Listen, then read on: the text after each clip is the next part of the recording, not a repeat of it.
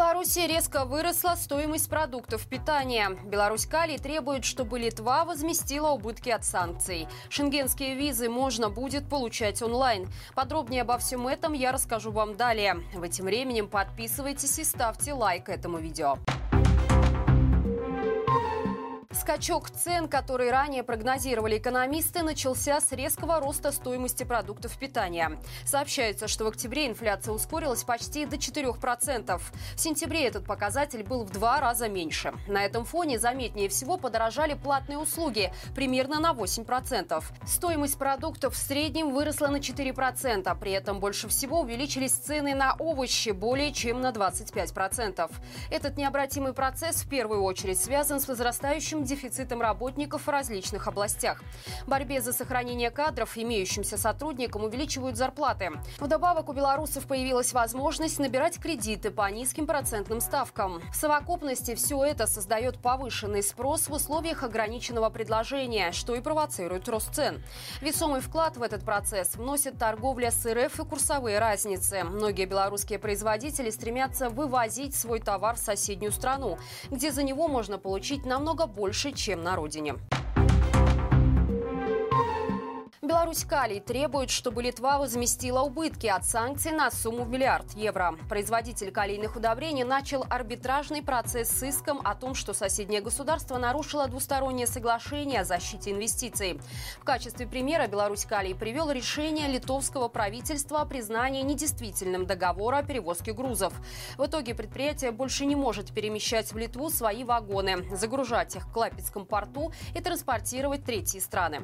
Напомним, в декабре 2021 года под санкции США попала вся продукция Беларусь-Калия. После этого в Литве, через которую шел основной транзит, заявили о прекращении приема грузов из-за возможности попасть под вторичные американские санкции. Кроме того, сотрудничество с режимом признали представляющим угрозу безопасности страны. Как следствие, контракт на перевозку калия с литовской железной дорогой был расторгнут, а в феврале 2022 года транзит полностью остановился.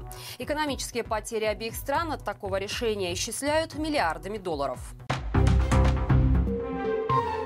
Из-за очередных ужесточений чиновников белорусы рвутся досрочно потратить семейный капитал. По состоянию на начало ноября многодетные родители открыли более 130 тысяч депозитов. Из них около 60% решили потратить средства досрочно. Большинство семей указывает, что деньги нужны на улучшение жилищных условий. Также подаются заявки на получение медуслуг и образования. Отметим, с 2023 года семейный капитал повысили почти до 30 тысяч рублей рублей, что эквивалентно примерно 9 тысячам долларов. Примечательно, что до 2019 года размер капитала назначали в американской валюте, и он составлял 10 тысяч долларов.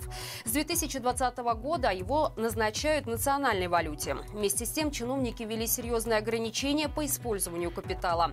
Они связаны со строгой отчетностью по платным медицинским услугам. Также под ограничения попали доверенности, оформленные за границей. Теперь по ним будет невозможно досрочно получить и распорядиться семейным капиталом. Шенгенские визы можно будет получать онлайн. Совет Евросоюза одобрил новые правила их оформления. Теперь для подачи заявки больше не нужно будет приходить лично. Все документы можно будет загружать через специальную платформу. Там же будет оплачиваться визовый сбор. Правда, те люди, кто получает Шенген впервые, все же обязаны будут посетить консульство. Визовую наклейку также заменит штрих-кодом с криптографической подписью. По словам исполняющего обязанности министра внутренних дел Испании, новые правила станут станут улучшением как для граждан, так и для процесса обработки заявлений. Политик уверен, что это должно упростить процедуру подачи заявок и облегчить нагрузку на национальные администрации, которые смогут реагировать более быстро и эффективно. Когда именно начнут действовать новые правила, пока неизвестно. Ранее планировалось, что новая процедура заработает с 2026 года. Лукашенко потребовал, чтобы агрегаторы такси разместили свои приложения на белорусских серверах. В противном случае им придется уйти с местного рынка. Такой ультиматум нелегитимный выдвинул на совещании по вопросам пассажирских перевозок. По его мнению, размещение информационных систем иностранных перевозчиков на территории Беларуси должно гарантировать безопасность, защиту персональных данных и пресекать противоправные действия. Напомним, ранее на общественное обсуждение был выдвинут законопроект о регулировании нерегулярных регулярного пассажирского сообщения и такси.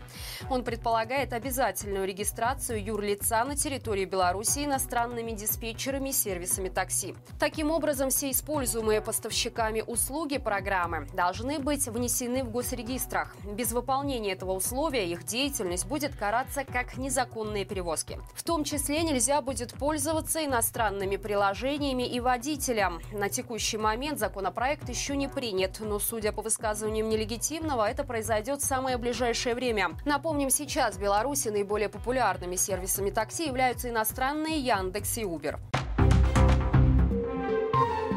Столице Латвии появится сквер имени белорусского первопечатника Франциска Скорины. Инициаторами его создания выступили представители Национальной библиотеки и белорусская диаспора. Окончательная договоренность была достигнута на встрече представительницы Объединенного кабинета Алины Ковшик с властями Риги. Политик поблагодарила депутатов за то, что в латвийской столице теперь появится свой уголок, где смогут собираться белорусы.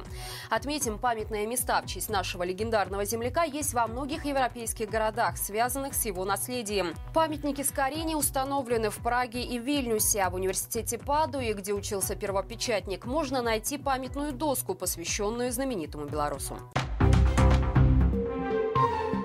Друзья, как обычно, по будням на нашем канале выходит рубрика «Горячий комментарий». Несмотря на воинственную риторику, белорусский диктатор пытается наладить диалог с мировым сообществом. Но получится ли это в обозримом будущем и к чему звучат подобные призывы? Ссылка, как всегда, в описании к этому видео. На этом у меня все. Благодарим вас за лайки, комментарии, подписки. До встречи завтра и живи Беларусь!